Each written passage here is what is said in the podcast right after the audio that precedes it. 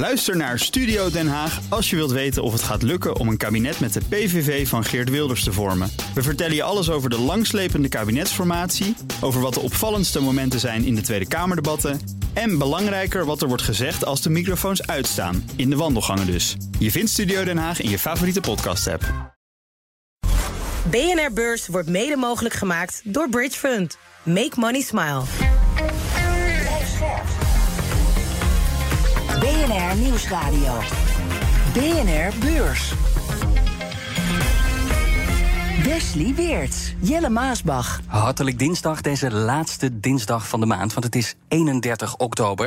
Het is helemaal een fijne dag vanwege een mededeling van het CBS. Als we kijken naar inflatie, dan zien we dat er eigenlijk sprake is van deflatie. Min 0,4% inflatie bij de snelle raming. Wat wel steeg was de AX, die sloot 0,6% in de plus. En als je dan kijkt naar het aandeel dat het het beste deed, dan was dat DSM Firmenich bijna 7,5% erbij.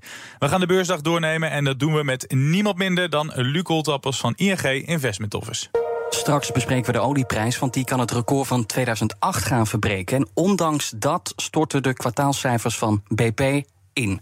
Ja, dat zo, maar eerst ander nieuws. Ik ben in een goede stemming, dus jij mag Oh. eh, beginnen, Jelle. Nou, dat mag wel eens. Dan beginnen we met eh, Randstad. Ondanks al die kwartalen van omzetkrimp houdt de topman vast aan de doelstellingen van zijn voorganger. Vond ik toch best wel opvallend. Binnenkort de beleggersdag, waar het bedrijf eh, met de financiële doelen komt. En die zijn dus niet gewijzigd. Marges van 5 tot 6 procent. En aandeelhouders die hoeven niet te vrezen voor het goudgerande dividend van Randstad. Er zit gewoon een payout ratio in het vat van eh, 40 tot 50 procent van de winst. Doelstellingen die niet afwijken van de doelen die in 2021 zijn gesteld door Sjaak van den Broek. Maar ja, nu is Sander van het Noordende aan het roer. En de economie, nou ik hoef het je niet te vertellen, is best wel anders dan toen. Net als de cijfers. En dus de vraag aan jou, Luc. Is het realistisch om, om dat zo te doen, die oude doelen vast te houden? Want ja, drie kwartalen op rij van dalende omzet. De vooruitzichten zijn ook Ja. niet echt ro- rooskleurig. Ja, kijk, bij, bij Randstad hebben we de afgelopen jaren wel gezien dat ze een doelstelling wisselend gehaald hebben. Soms wel, soms niet. Ik denk dat het in dit geval misschien wel toch wel wat lastig kan worden. Ehm, zoals ik al eens eerder benoemd heb, het is een vrij cyclisch bedrijf. en ze hebben gewoon eh, ja, toch last van die eh, verslechterende omstandigheden op de arbeidsmarkt. Er is gewoon heel moeilijk om aan, eh, om aan personeel te komen. En dat maakt voor Randstad gewoon lastig. Dus of ze het gaan halen, ja, het gaat heel erg afhangen van hoe de economie het doet. En ja, zoals we denk allemaal wel weten, de laatste tijd is het in, vooral in Europa toch die economie wel een beetje aan het, aan het kwakkelen. Dus ik, ik vraag hem af. Galapagos dan, want dat gaat zijn enige goedgekeurde medicijn afstoten en verkopen. En dan heb ik het over Jyseleca. Dat is eh, beter bekend als de reumapil filgotinib en nog bekender als probleemmedicijn. Dat is wel de makkelijkste om uit te spreken. ja, dat kun je- te doen. ja, want het is het medicijn natuurlijk dat Galapagos in eh, behoorlijk grote problemen bracht. Dan moest toch die verkoopknaller worden voor Galapagos? Ja, dat moest een knaller worden, maar het eindigde in een eh, drama. En dat begon zo'n beetje toen duidelijk werd dat het reumamedicijn niet in de VS verkocht mocht eh, worden. Galapagos ging zich toen richten op Europa en Japan. Maar ja, hier en in Japan kun je gewoon minder hoge prijzen vragen, dus het is minder lucratief. En bovendien viel de verkoop ook nog tegen. En dat kwam weer door allemaal waarschuwingen over mogelijk ernstige bijwerkingen. Maar ja, ondanks alles heeft Galapagos nu dus toch een koper gevonden. Een Italiaans farmabedrijf. En Galapagos, ja, dat gaat zich nu richten op de ontwikkeling van nieuwe medicijnen. En hopelijk hebben ze daar dan eh, meer succes mee. Ja, van het ene probleem naar het andere. De problemen bij eh, DSM in dit geval. En weer zitten die bij de vitaminetak. In het derde kwartaal ging de bruto winst met 25% naar beneden. Ook de inkomsten die daalden. De cijfers waren niet beter dan verwacht. Maar het lijkt erop dat de bodem is bereikt. Ja, verschillende analisten die denken dat het ergste is geweest. Nou, dat zie je ook aan die koers. 7,4% erbij. En ook de CEO die belooft dat het beter gaat. En wat zegt hij dan? Ja, Dimitri de Vrees, daar heb ik het over. Die spreekt van een breed scala aan zelfhulpmaatregelen. Die de resultaten, met name in de vi- vitaminetak, moeten verbeteren. Maar ja, Luc, ik kom weer met een lastige vraag. Wat moet hij dan gaan doen? Hoe krijgt hij dat op de rit? Want het is echt een probleem wat al langer speelt. Ja, dat is denk ik eh, in ieder geval belangrijk om toch te gaan proberen om uiteindelijk die synergievoordelen die ze toch van plan waren om met Veermenich eh om dat eruit te krijgen, ja, om, om dat te gaan realiseren de komende tijd. En ja, wa- hoe, wat ze dat dan precies gaan doen, ja, dat is heel moeilijk om te zeggen nog. Dat zullen we de komende maanden gaan zien. Maar kijk, voor vandaag waren beleggers in ieder geval enthousiast. Hè, flinke plus. Ehm, outlook wel verlaagd. Maar ja, misschien dan zou je zeggen bijzonder dat er dan toch een zo grote plus eh, te zien is op de koersborden. Maar ja, ik denk over het algemeen beleggers die zijn gewoon wat, wat conservatief geworden in hun verwachtingen, denk ik. ik ze hebben al wat meer uh, winstwaarschuwingen voor de kiezing gekregen bij dit, uh, bij dit bedrijf. En uh, ja, nu de komende tijd moeten we dus gaan kijken of die voordelen zeg maar, van die, dat stukje diversificatie, wat ze dus met Firmenich hebben ge, gemaakt, ja, of dat er ook echt, echt uit gaat komen. En het, het positieve denk ik wel is dat vooral die hoek van Firmenich, hè, dat dat nu toch wel wat positieve cijfers liet zien. En dat moet toch een beetje de groeimotor worden binnen dit grotere concern de komende jaren. Wil ik nog even naar de stakingen in de VS, want die zijn na zes weken voorbij, maar hebben natuurlijk wel een gigantische ravage aangericht. General Motors en Ford die rekenen al uit dat die stakingen vele honderden miljoenen hebben gekost. En nu is ook Stellantis aan het rekenen geslagen. Hè. Dat is het bedrijf achter Jeep, Opel, Fiat, Chrysler.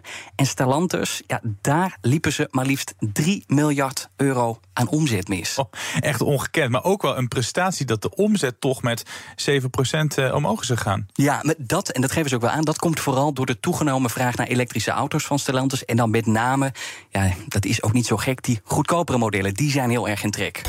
De grootste bierbrouwer gaat bad op de Amerikaanse markt. En nog veel slechter dan waarvoor was gevreesd. Eén mislukte campagne verpest al kwartalen op rij de omzet van AB InBev. Je hoort zo of het ook hun Amerikaanse droom vernielt. Eerst BP, want dat kwam met slechte cijfers. Shares of BP have fallen by more than 4% this morning. There's been a big disappointment this morning at BP for its third quarter results falling far short of expectations. De olieruis zag de winst meer dan halveren. Jaar op jaar gaat er even 5 miljard dollar van de winst af. En BP verdiende vooral minder aan de handel in gas. Alleen ja, het bleef dus ook heel erg achter bij de verwachtingen van analisten. Hoe kwam dat, uh, Luc? Nou, kijk, uh, je, gaf al aan, op, die, op jaarbasis zagen we de winst halveren. Vorig jaar, uiteraard in 2022, hebben heel veel van die olie- en gasconcerns zagen natuurlijk enorme winsten. Dus dat het jaar op jaar wat daalt, is niet, is niet gek. kwartaal op kwartaal zagen we wel een positieve ontwikkeling. Dus ja, dat is in die zin goed. Maar over het algemeen viel het gewoon aan alle kanten wat, wat tegen. Zat er met name in die gasdivisie van, uh, van BP uh, en de handelsactiviteiten die, uh, die daarbij horen.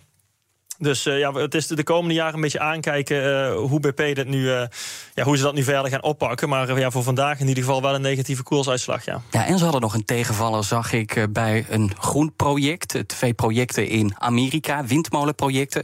500 miljoen dollar moeten ze daarop afschrijven. Wat, wat is daar aan de hand? Daar in die hele hoek heeft op, op dit moment gewoon ontzettend moeilijk. Hè? Er zijn mm -hmm. gewoon bepaalde projecten daar waar veel op afgeschreven moet worden. Ook omdat er de komende jaren moeilijker in geïnvesteerd kan worden door die hogere ja, door die hoge rentekosten. Ja. Dat maakt die hele hoek gewoon ontzettend moeilijk.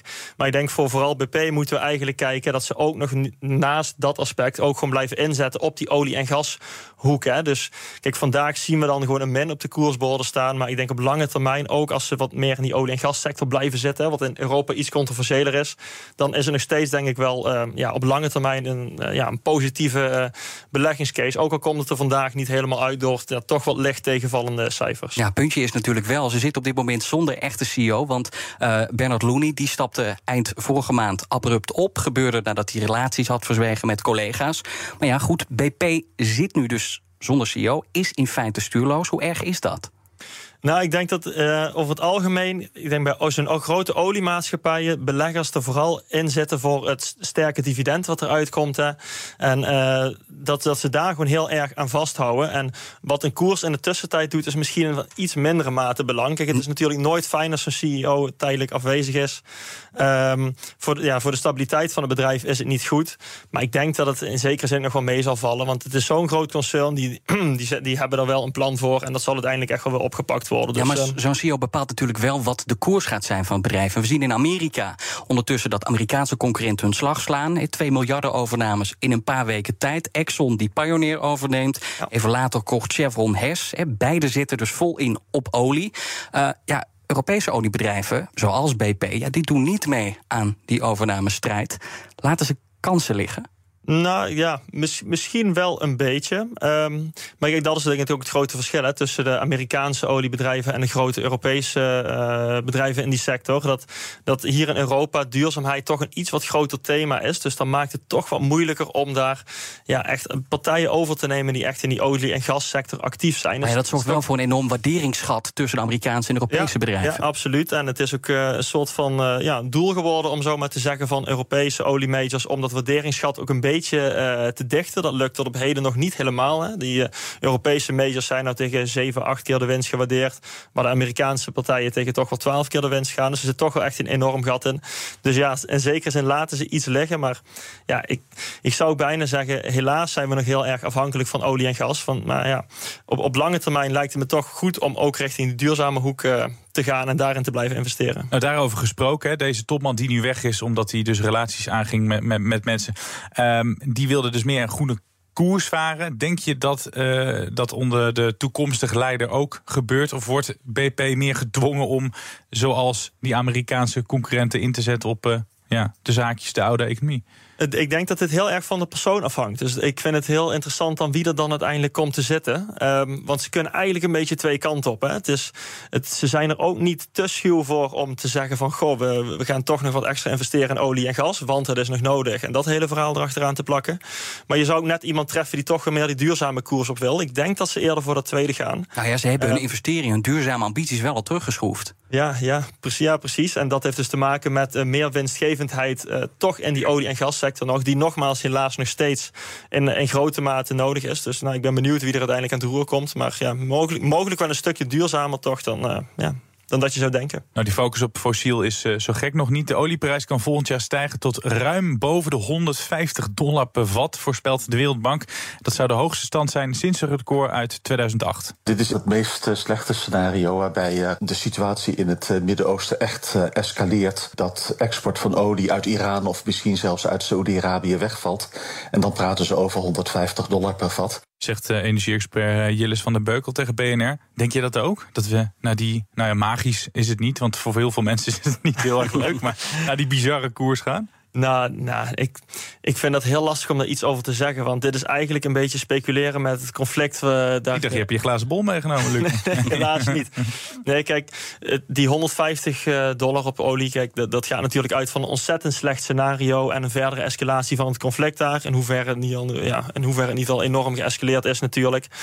Um, ja, dus en gaan we dat meemaken, dat scenario? Ja, ik ik, ik denk dat je er als belegger ook niet te, heel veel, te veel waarde aan moet hechten. Als wij kijken naar onze portefeuilles, dan zien we er hier toch voornamelijk staartrisico's in. En ik denk niet dat je daar te veel op moet sturen. Ja, het laat wel zien dat we nog heel afhankelijk zijn van olie. En dat daar dus de komende jaren gewoon geld in te verdienen ja, Ja, dat, dat, dat absoluut. We zijn er heel afhankelijk van. Dus ik snap ook die angst soort van. Hè, dat, zeker ook omdat olie heel erg kan doorwerken in inflatie. Dat als daar grote schokken in komen, ja, dat dat daar weer effect op kan hebben. Maar ja, om die, die, die headliners hè, van dat het naar over de 150 dollar heen gaat, dat, ja, ik, ik vraag me het af. BNR Beurs. Waar we wel naartoe gaan is naar Wall Street. De Dow Jones staat twee tienden van de procent in de plus. De S&P 500 wint... Die was heel slecht.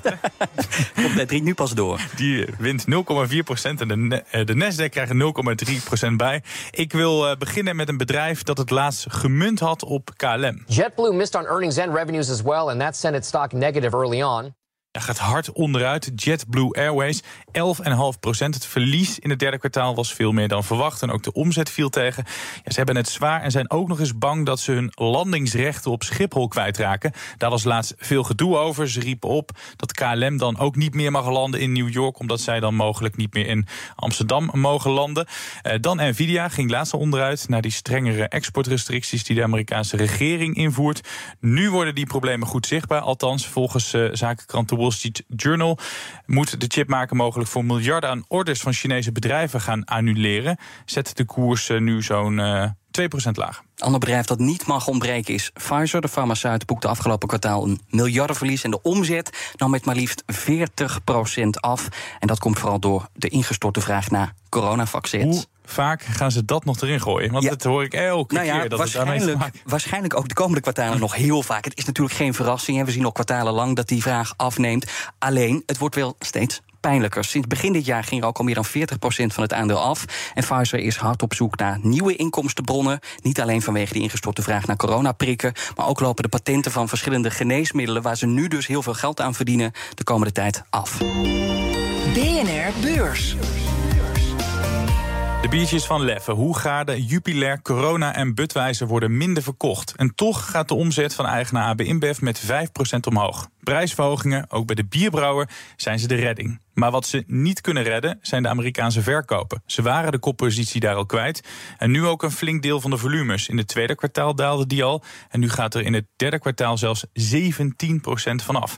Dat is allemaal omdat ze een samenwerking aangingen met een transgender persoon. Bud Light is no longer the best-selling beer in America, knocking the beverage to the number two spot behind new beer champ Modelo Especial. Bud Light's tumble comes after the brand was caught in the crosshairs of the culture wars with sales slumping after a social media promotion in April with transgender influencer Dylan Mulvaney. Ja, en dat trokken die oerconservatieve Amerikanen dus niet. Bud Light was het biertje in de VS, maar hebben ze die koppositie nu uh, definitief verloren?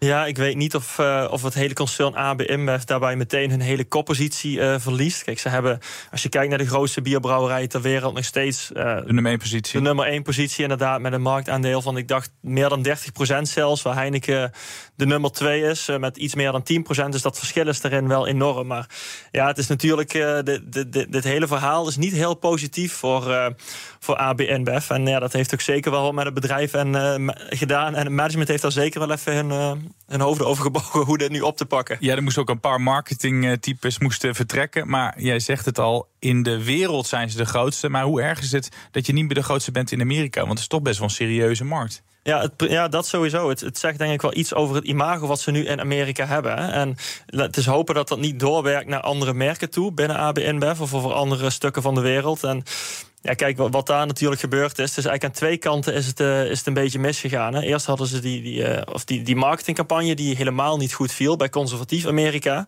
En vervolgens hebben ze daar eigenlijk hun handen van afgetrokken. Hebben ze die mhm. marketingcampagne niet meer gesteund. Uh, ja, hebben ze dat verhaal eigenlijk een beetje teruggenomen. Van we hadden dit misschien toch niet moeten doen. En dat, daarmee hebben ze eigenlijk progressief Amerika weer een beetje tegen, tegen, het, harnas, tegen het harnas gejaagd. Dus ja, dan heb je eigenlijk aan twee kanten een soort van kwaad bloed geschept. Ja, en dat gaat de komende tijd ja, denk toch nog wel wat, uh, wat moeite kosten om dit, om dit hele verhaal weer uh, te herstellen. Ja, want hoe kan je dit nog herstellen in Amerika? Of kan je dit gewoon niet meer herstellen? Ja, ik weet niet. Eh, je zou ook kunnen zeggen: oh, die Amerikaanse markt is zo belangrijk nog niet voor ons. We, we gaan wel ergens anders kijken. Nou, ze hebben in ieder geval een nieuwe marketingcampagne opgesteld. Hè? Ik ben de naam even kwijt. Maar, uh... Ja, dat was met, met, met van, van die uh, Amerikaanse steppers en dat je paarden zag en uh, ja, ja. stoere mannen op een veranda ergens. Ze zijn van alles aan het proberen, inderdaad, om, om, dat weer, om daar weer een nieuw leven in te blazen. En, en kijk, daar gaat natuurlijk ook ontzettend veel geld naartoe de komende tijd, die, die marketingcampagnes, om ook die Bud Light biertjes, zeker in Amerika, weer een beetje naar voren te duwen. Uh, dus ja, misschien op korte termijn gaat, gaat, dat ook zeker geld kosten, maar hopelijk op lange termijn uh, toch wel weer wat opleveren. Ja, ze hebben de redding gevonden, los van die campagnes. Ze gaan kooigevechten sponsoren. Tonight breaking news from outside the arena where UFC president Dana White, he just announced that Bud Light Oh, Covington's starting to land. Oh my goodness. Yes, the Bud Light will become the official beer partner of the league. Ja, de UFC, gevechten die in trek zijn uh, bij die conservatieven. Het is een hele vocale groep, maar is het ook genoeg? Want ze zetten dus heel erg in op deze groep kopers. Ja, ik heb met, met zo'n dingen denk ik altijd van... Ja, het, het, is een beetje doorzichtig of zo, weet je wel. Dat, ja. dat, dat, ze nou echt juist die groep aanspreken... wat dan juist heel erg uh, tegenover bijvoorbeeld die woke-beweging staat. Dat ze ja. echt hier nou echt weer uh, frisse wind doorheen willen gooien. Dus een beetje doorzichtig is het misschien wel. Maar ja, gaat het helpen? Vooralsnog niet in ieder geval. Wat je aangaf, in Amerika min 17% volumes. Dus daar viel het allemaal gewoon heel erg tegen. En Gelukkig in sommige andere regio's viel het nog wel mee. Hè. Dus in Zuid-Amerika was wel gewoon een plus te zien. En in Europa ging het dan ook nog wel aardig. Um, omzet steeg ook gewoon. Um, dus ja, al met al, ik, of, of het uiteindelijk in Amerika gaat helpen om daar ook weer zeg maar alles uh, ja, gewoon recht op, op, op de lijn te krijgen, dat uh, ja, wordt lastig, denk ik. Toch ben ik wel benieuwd. Want je zegt, ze zijn nu nog de grootste. Heineken is nog de nummer twee. Er zit een verschil. Maar we hadden vroeger, ik weet niet of jullie het nog kunnen herinneren... hadden we een, een telefoonverkoper. Nokia, dat was ook de grootste. Daar zei ook iedereen van, dat kan nooit minder worden. Dat zou kunnen gebeuren bij AB InBev. Dus hoe lang zijn ze nog de grootste? Want ja. als, je, als je hier al kwakkelt... Ja, denk Nokia is een beetje ten onder gegaan aan het onderschatten van innovatie van concurrenten, denk ik. Hè? Maar ja, hier onderschatten ze hun eigen doelgroep. ja, zo zou je dat inderdaad ook kunnen zien. Maar ik denk dat dat hier uh, dat het toch wel een beetje een ander verhaal is. En dat ja, ik verwacht dat AB InBev zich wel weer gewoon kan herstellen. En ik denk ook niet dat dat hele gedoe rondom uh, Boot Light, die biertjes waar het om ging dat dat, dat dat door gaat zijpelen naar andere merken. Want zoals je al zei, ze hebben heel veel andere merken. Hertog Jan, Jupiler, mm. Leffe, noem het allemaal maar op. En als daar ook een negatief imago op zou gaan hangen door dit incident... dan was dat denk ik ook al gebeurd. Dus, uh. Maar even chauvinistisch. We zijn nu de nummer twee, of sorry, hè, familie Heineken is nu de nummer twee. Hebben ze de potentie om de grootste te worden? Zouden ze ooit... Uh, groter kunnen worden dan AB InBev? Heineken bedoel je? Ja? Of ze... Nou ja, waarom niet? Hè? Zou je zeggen, er zit nog een enorm gat tussen, maar uh, alles kan. Ik bedoel, als je als belegger in Heineken gelooft, dan, uh, zou je, dan moet je dit in principe ook kunnen geloven. Maar, uh, Wat is daarvoor nodig? Wat is daarvoor nodig? Meer mensen die Heineken drinken, denk ik. ja, maar misschien ook een grote overname. ja, ja, nee, ja, mogelijk wel. Op dit moment zien we in deze sector, uh, tenminste zover ik weet, nog geen enorme overnameslagen.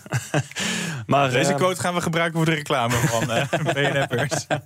en zonder dolle, dan zouden ze over een tien jaar of een twintig jaar... inderdaad met meer mensen die Heineken drinken, met overnames... dan zouden ze het dus in zich kunnen hebben om de grootste te worden?